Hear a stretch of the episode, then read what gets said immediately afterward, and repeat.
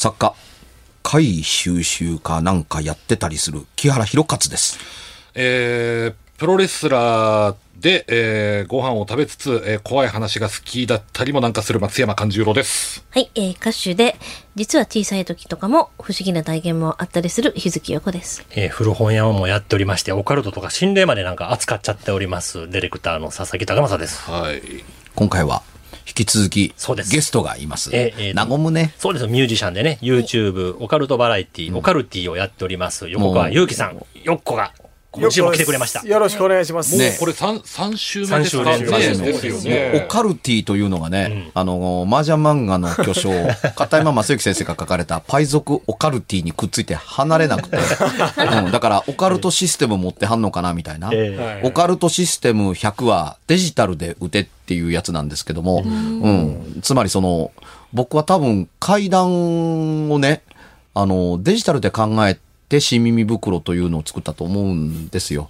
印象だとか、あの、要するにその、えー、心霊科学やとか、みたいなような、心霊科学ではこう言われてるとかってオカルティックに考えずに、あの、現象を現象として捉えたい。目撃を目撃として捉えたいけど、その目撃はどうなのっていうノイズを取って、書くだけ残すっていうことをやったので、多分、アナログをデジタルにした人間だと思うんですよ。印象の話はい。ですけどね。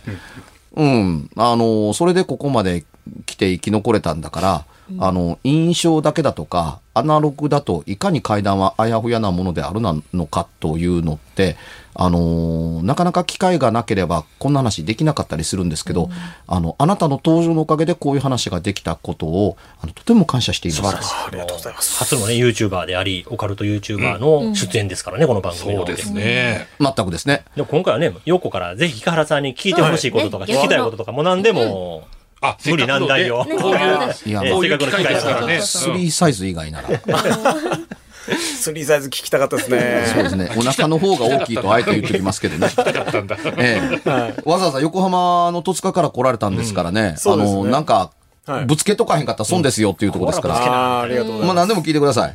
あの、まあ、ずっと気になってたことが、あの、木原さんは結構その怪異だとか、あの、そういう現象を結構ロジカルに考えるじゃないですか。うん。で、なんか、そういうふ、もともとそうであったのか、何かのタイミングでそういうふうに考えるようになったのかっていうのをずっとお聞きしたいなと思ってたんですけど。ユニークな質問ですね。なるほあのーその元々である、あの考え方ということがあったというよりは、はいロジカルに考えていることが性格的なものだとか肌にあったんでしょうね。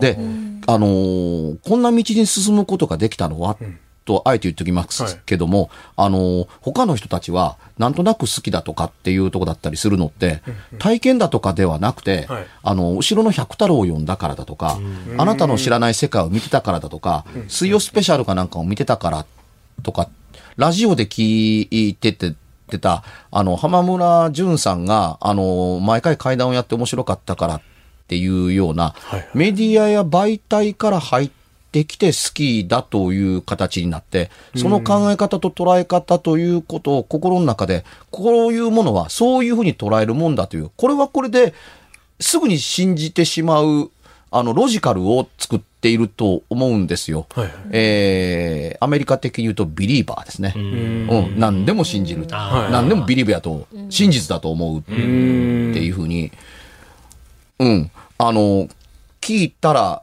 何でも、あのね、あの、すぐさま陰謀論に近しいものに持っていくことができるのって、それに近いと思うんですよ。陰謀好きやから。っていうふうに。で、当然好きでロジカルにできてくると、そういう話ばっかり好んできて溜まってくるから、出力するときにもそういう絡みで出てくるし、あの、真実的なものよりも、そっちにより盛られてる方の方を、あの、面白いからというよりは、そっちの方が信憑性があると思ったりするわけはいはい。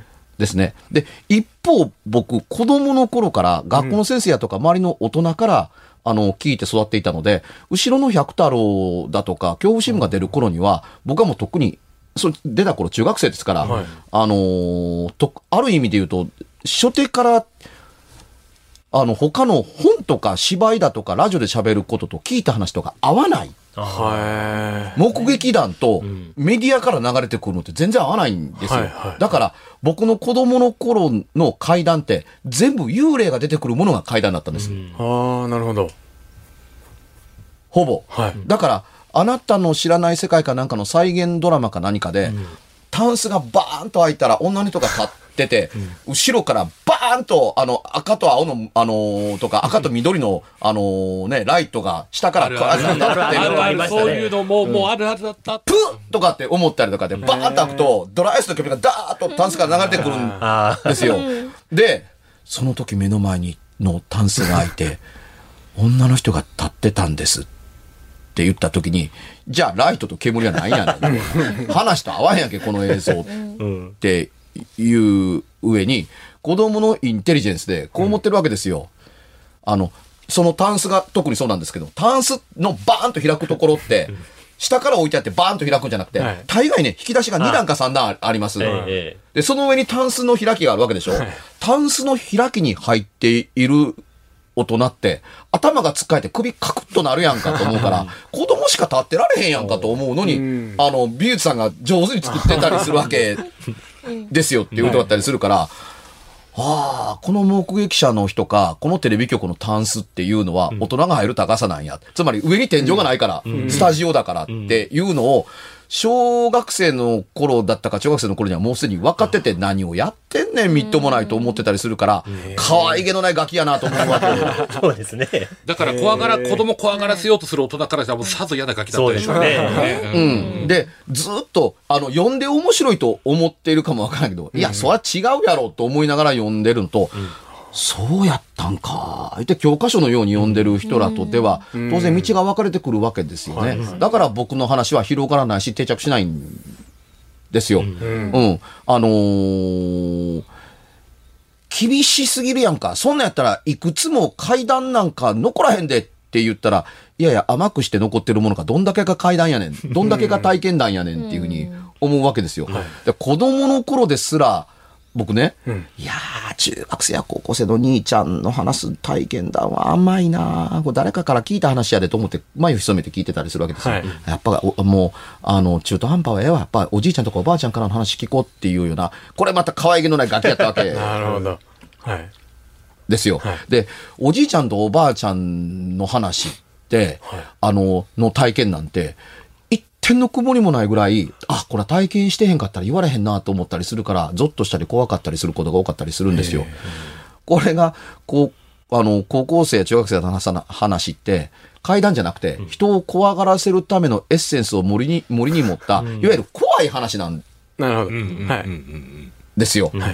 うん。あそれの区別がついていたから、あのーある意味で言うと最初からロジカルだったと、ロジックにまみれてるとも言えますけれども、この世のものではなくて証明は不可能なものにロジカルっていうのは本来おかしな話なんですよ。まあそうですね。確かにそうですね。うん理屈が通じないですもんね。そう、理屈が通じない。だから、あの、物理的現象を超えた向こうにあるのに、あなたの話は解が、物理が超えるまでもなく、うん、そもそもが、あの、現実にない話をやってますみたいな。うんうん。阪神電車にてって書いてあるのに中見たら阪急電車のことばっかり書いてあるみたいなもんだとしてますよね。聞いたことある話ですまあそうそうそうそうもねあのど、ど、どれのこと言うてんのか詳しくは、別冊怪談ラジオの11月9日えーあそうそうそう配信分聞いてください。そう。でもねっていうに、こういう本が出始めたての頃ではなくて、こういう本が出て一体何年経ってんねんという経営だったりするわけですよ。だから、これほどまでに、あの、首をひねるような話なんじゃないのっていう本が、珍しいのではなくて、多分みんなこの程度のものだったりするという可能性があったりすると思うんですよ。そうでなければこんなにスッと出るわけないもん。っていうふうに僕はなってると思うんですよ。だから、時々、あの、ファンの人からも言われるんですよ。木原さん対その他みたいな。うん、なるほど。そうん。だから、その点で言うと、あのーロジカルで考えてるような人間っていうのが少ないんだなというのは体感で、えー分かってたりするのと、あの、だからこそ、あの、取材を、をを精密にして納得できるところまで、あ、それならありえますねっていうふうに。で、この探し方を何度もやってるから、携帯電話の音声、留守録の音声を聞いた途端に、こういう考えで起こる可能性がありますという前の選択肢でいくつも出てきて、はい映像を見て、この映像がなぜおかしいのかという点をいくつも選択肢として喋れたりして、で、最後のこのピースが生まれへんから、これは怪なんちゃうんかっていうのが、あの、留守録で言うところの音楽の混入と、はい。映像で言うところの白い息が途中で現れて途中で消える。だから、現れてることよりも、途中で現れ始めたことと、途中で勝手に消えたことの方を不思議がってる話になってるはずです。うん。はい。現れてるものは、現れてることの証明でしかならないわけだから、白い息があんねんから白い息が出る温度なんやろ？うん。で、終わるわけですよ。で、その話だけ聞いてると、冬に、冬に取ったからちゃうの？っていう答えが出てくるっていうところに、周りが冬ではない条件が揃ってるからこそ、うん、あのー突然冬に迷い込んだ人っていうふうに言うた方が、ある意味面白い。ああ、確かにそうですね。うんうん。面白い。秋から冬に入って、で、冬を感じきる前に秋に戻ったから、あの、なんともなってないっていうだけに見えるけれどもという、あの、おそらくは、あの、10度以上で20度以下の山を歩いていたんだけれども、一定の区間だけマイナス5度ぐらいのところにどうやらいたみたいだけれども、あの、体が熱を持ってずっと山道歩いてるから、暑かったおかげで寒さを感じるまでには暖かいところに再び戻ったっていう、冬の中に飛び込んだっていう風に捉えた方が、この話も映像の説明もずっと面白い。はいはい。そう思いません？そうですね。まあ、不思議ではありますけど、そう。説明としてはそうですよね。。そう体が暖かかったから、寒さを寄せ付けてなかった。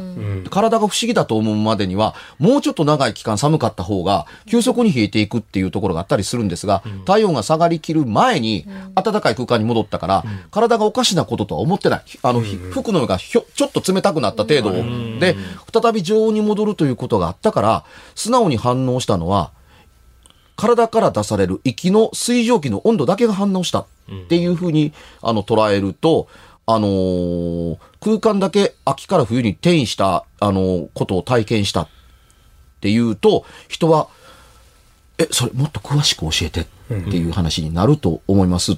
っていうふうに。これが、あのーロジカルにしたらつまらないとは全然限らないという考え方ですね。見えたものを、をより分かりやすく端的に言うと、ということでしょ？あれ、温度に特化するしかなかったからあんなこと言ってますけど、タイトルをつけるんだったら、秋から冬へ、冬から秋へというのを山道の間のほんの20メートルの間だけ体験しましたって言われると、すっげえ体験に見えるっていうふうに、それがカメラで捉えられてるんだっていうから、なおさらすごいって言った方が、あの、情報の価値と真意が上がると思うんです。うん。だから、起こったことも体験したことも同じだったら、より人に伝わりやすく、よりおかしさがおかしいところを捉えてもらいやすくした方が、あの、より階段ではないかなと僕は思うですよ。だから、撮られた映像も撮られた音声も価値は今も失っていません。わかるまでは。うん。でも、どうにもわからないという部分が大きいから、あの、回を記録として映像と音声で留めた貴重なものを2つお持ちだっていうのは大きな武器だと思いますよ。他にもなんかいろいろどんどん質問ねしてよ。そうですね。まあ僕も結構怪談だったりとか、まあうん心霊現象って結構疑った目で、まあ、見るんですけど、うん、僕も。その中でもやっぱ木原さんが、これはやっぱおかしいなっていうような映像だったりっていうのは、今までどんぐらい見てこられたんですか？今年はね、大変豊富で、少なくても写真は、あの、2枚も収穫がありました。うん。えーもらった写真ですけども、と撮影した人間も撮影した場所も時間も、あの、条件も全部整って、しかも本人がお持ちで本人が撮影したという、ウィンチェスター邸で撮った、あのー誰もいない部屋の中で、あのあれ？文化財なんでね。はいうん。え、誰もいないのに鍵かかってるのにって。ガイドさんと一緒についてったのに、通りかかった窓の向こうによ女の人がいると思って撮った写真。見えてる時ははっきり見えたんですけど、写真に撮ったらそうでもなかったっていうのをもらって、日本に持ち持ち帰って、あの、解析にかけてはい、画面明るくしてみたら、ブワッと浮かび上がったって。これは目撃の通りだったけれども、写真ではそうにはなってないんですよ。あ、目撃と写真は合ってるけれども、定着している映像はそうじゃないっていうのが、あのーのこの1枚と、えーついさっきあなたが来る前に収録した、えー修学旅行の写真の中に、はいソフトの帽子と赤い髪の毛の女の人が写ってるけれども、えうん。あ、これこ。うん。あの、ここに、ここに大人の人やね。ここに、ほら、あの、向こう崖なので、はいはいあの、手すりがあるでしょ、はいなんで手すりの向こうに、こんな大人が立ててんねんっていう。がっつりですねでも。はい顔顔だけはもやっとしてるでしょ。ああ、男性のそうですね。がちょっと不明瞭という。でもあとははっきり映ってると。ええこれが修学旅行の写真で撮られて、はい1組から8組まで全部同じ場所で一気に撮られているにもかかわらずあー、玉突き上にね、はい1組、はい2組、3組っていう、6組しか撮られてないんですよ。へー7組と8組には映ってない。1組から5組までも映ってないんですよ。はいはなぜか、6組目の、あのーだけ、この男女が映っている。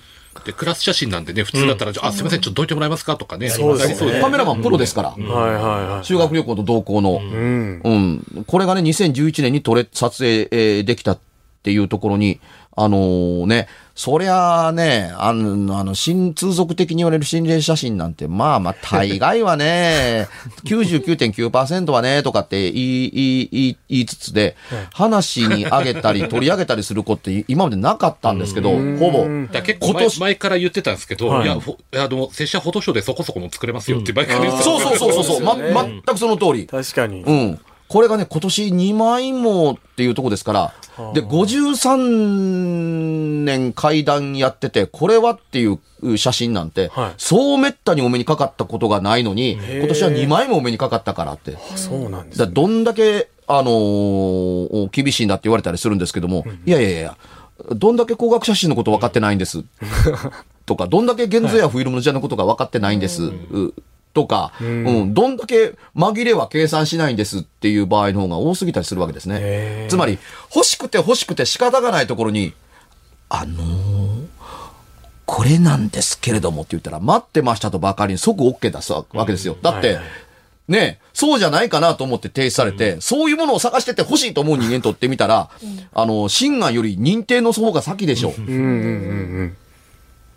と思うから、はいもう腹ペコでしょうがない佐々木くんの前にね、はいもう二日も食ってないっていう時に、あの、お菓子出したり、おかず出したら、うまいに決まってます。はい。うん。実は味よくかけてガツガツガツガツって食ってるだけでも、だけで、終わったらどうですかって言ったら腹が膨れりゃうまかったと言います。食えたんだからっていうとこだったりするけど、本当の味覚はって聞かれたら、うん。え僕何食べたっけ、んっていう可能性はあったりすると思います。はいはいそれほど、あの、出す側と求める側とか、あの、とのマリッジというか相性ってすごくいいからすぐガチャンと挟まはまるわけですよね。階段求めてる人間に、階段が欲しくて困ってる人間、体験談を求めて話したがってる人間のところに、私の体験談聞いていただけますかって言ったらもう聞く前から、はい、認定。嘘であろうが、ほんまであろうが、もう確 OK みたいな。認定するために話聞いてるだけであって、この所作の、この場がこそがありがたいっていうことがあったりするわけですよ。うん、だから、あのー盛り付けるのがみんなうまかったりするんですけども、当然盛り付けるのがうまいのとは逆に盛り付けるのを見抜く人間がいます。うん、逃げるプロがいるんだったら隠すプロがいるみたいなもんだし、隠れるプロがい、おあの、ね、あの、追いか、逃がし屋がいるんだったら追いかけ屋もちゃんといるっていう世の中だったりするわけはいですよ。怪談や怪やオカルトであっても、の世界であっても、同じことが成立すると思ったりするんですけどね。僕、僕みたいな考え方する人間とまだ会ったことがないんで。ああ、そうなんですね。うん、多分。あのーまあ、強いて言うならですけど、はいはい聞いてる人間がお前殺すって言われるかもわからないですけども、でもね、僕と作家の京極夏彦さんが仲がいいのは、伊達ではないとうん。思うんですよ。京極さんははっきりと、あの、妖怪はいません。あるいは妖怪現象、妖怪がいるというふうに思うこともあるかもわからないけれども、うん、妖怪はいませんっていうふうに。うん。うん、だから僕も幽霊がいるかどうかはともかく幽霊現象はある。人が幽霊だと思う現象はあると思うけれども、それが幽霊だって言うんだったら幽霊の定義は？うん。となるわけです。うん。なあな、足一本で立ってたから幽霊で、足がなくたってえ幽霊で、うん、あのーね、髪の毛だけでも幽霊で、女でも幽霊で、男でも幽霊で、子供でも幽霊でっていう形で、うん、あの、地面から上から出てても幽霊で、空に空中に、あの、浮いてても幽霊でって、どないやねんな、みたいなふうに思うわけですよね。半透明でも幽霊やし、はっきり見えてても幽霊やし、実はここには映ってるはずの人間映ってないんですっていうふうに。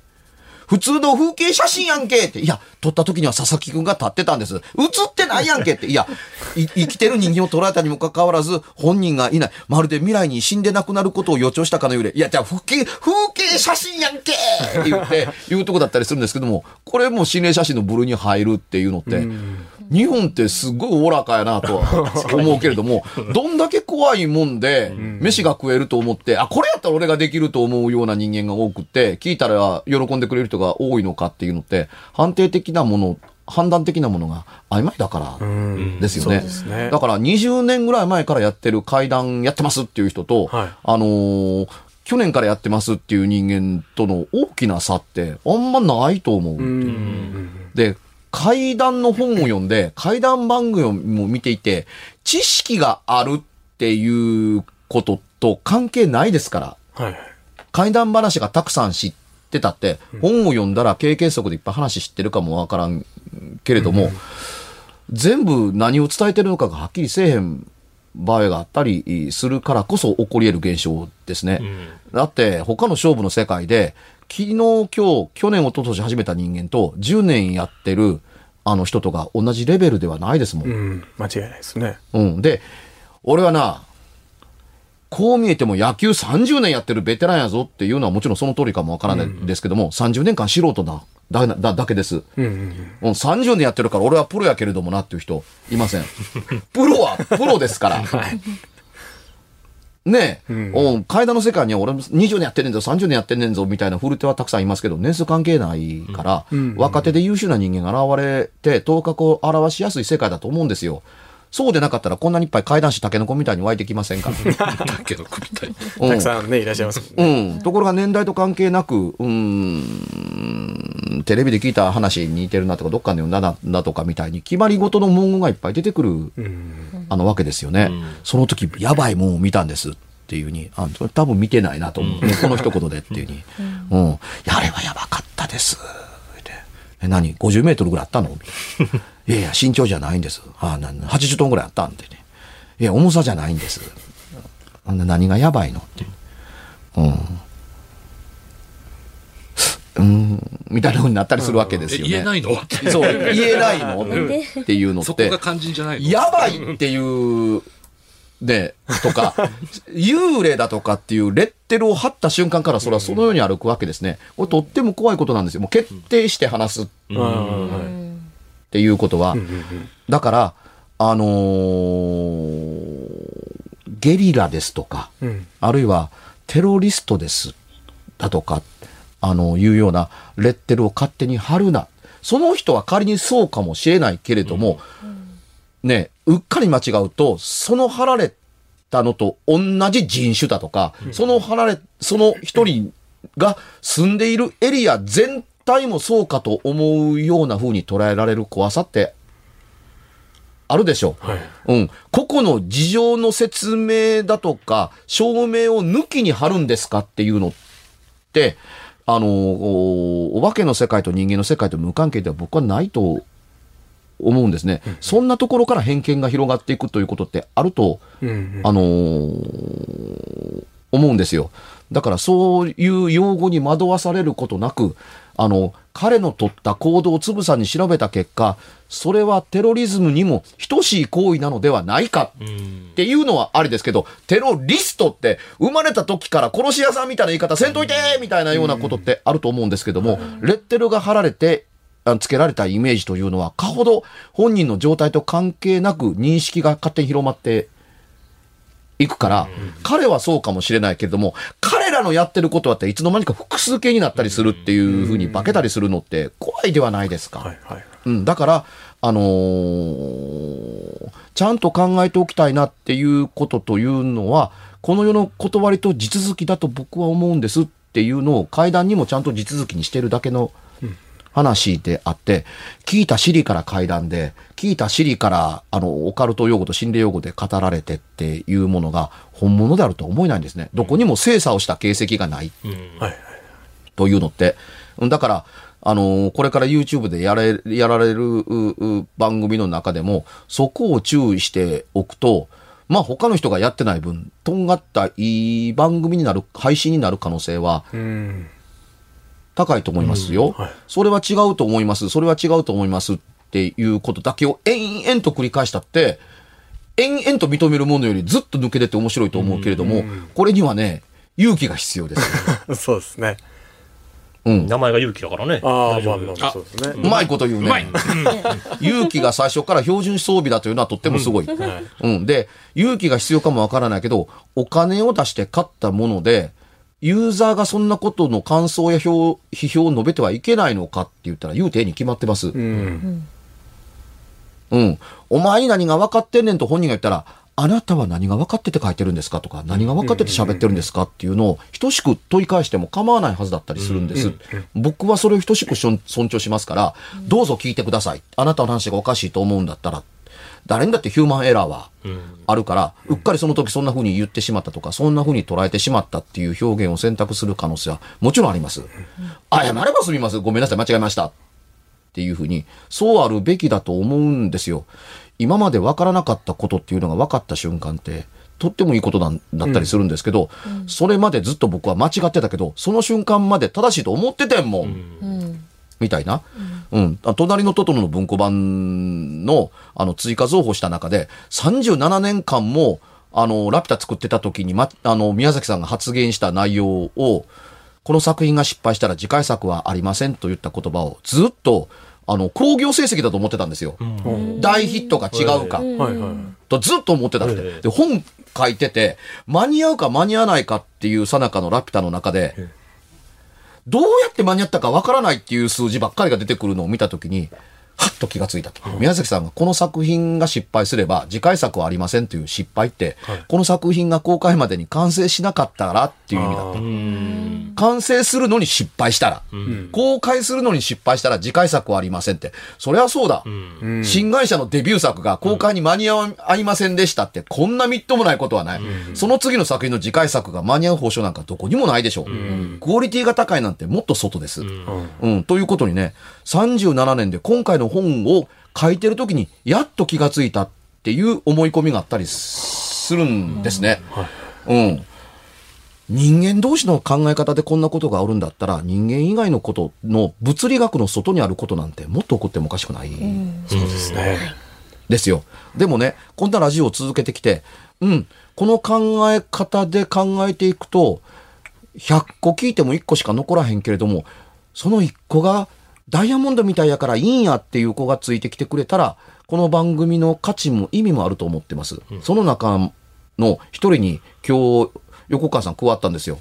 ようこそ会の世界へ。光栄でございます。よかった。よかったですねありがとうございます。うん。はい一人でも理解者が増えてスタジオに入ってくれてよかったです。うんはいいいですか？階段を語りたがってる人が一人もエントリーないのに、あなた、横浜から、ぐわーってやってきて、出たいです出してくださいって出てきてんから、はいとても勇気ある行為と言えるでしょう。ありがとうごジャンざいます。ル外がね、オカルトはい YouTuber でもあるけれども、そうですね全然頑張ってね、こはいれからもやってもらったら。頑張って。でもね、自分の好きなことを自分にが好きなように、あの、伝えて構わないんですよっていう。ただし、残らないし、関心を引く人も少ないと思います。はいなぜならば、周りみんなが同じようなことやってることを、同じようにやるなんて、ミュージシャンの肩書きを持つ人間にしてみたらいかがなものかと。うんうんうん。コピーバンドみたいなこと延々やってて、俺らのオリジナルはって言ってると変わらないわけでしょ、はいっていうふうに。いや、オリジナル別にあるからっていうのって、等しく恥ずかしいじゃない。うん。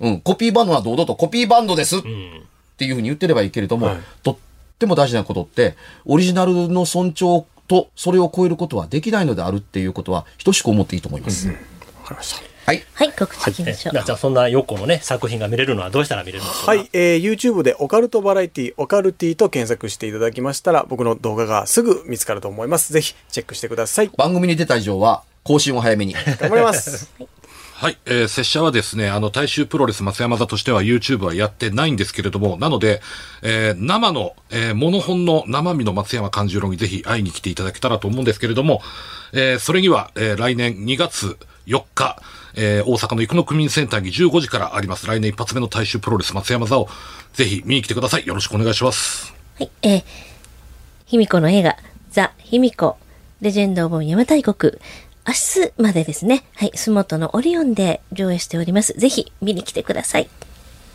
12月9日、えー京都のお寺で怖い話を話す予定なんですけれども、第26回京都国際学生映画祭に、ホラー監督の清水隆さんと一緒に出ます。あの、質疑応答もあるので、無料です。えー、よろしければぜひいらしてください。あんまり行さん来たら入られへんような気がするんですけど、お寺でやるそうです。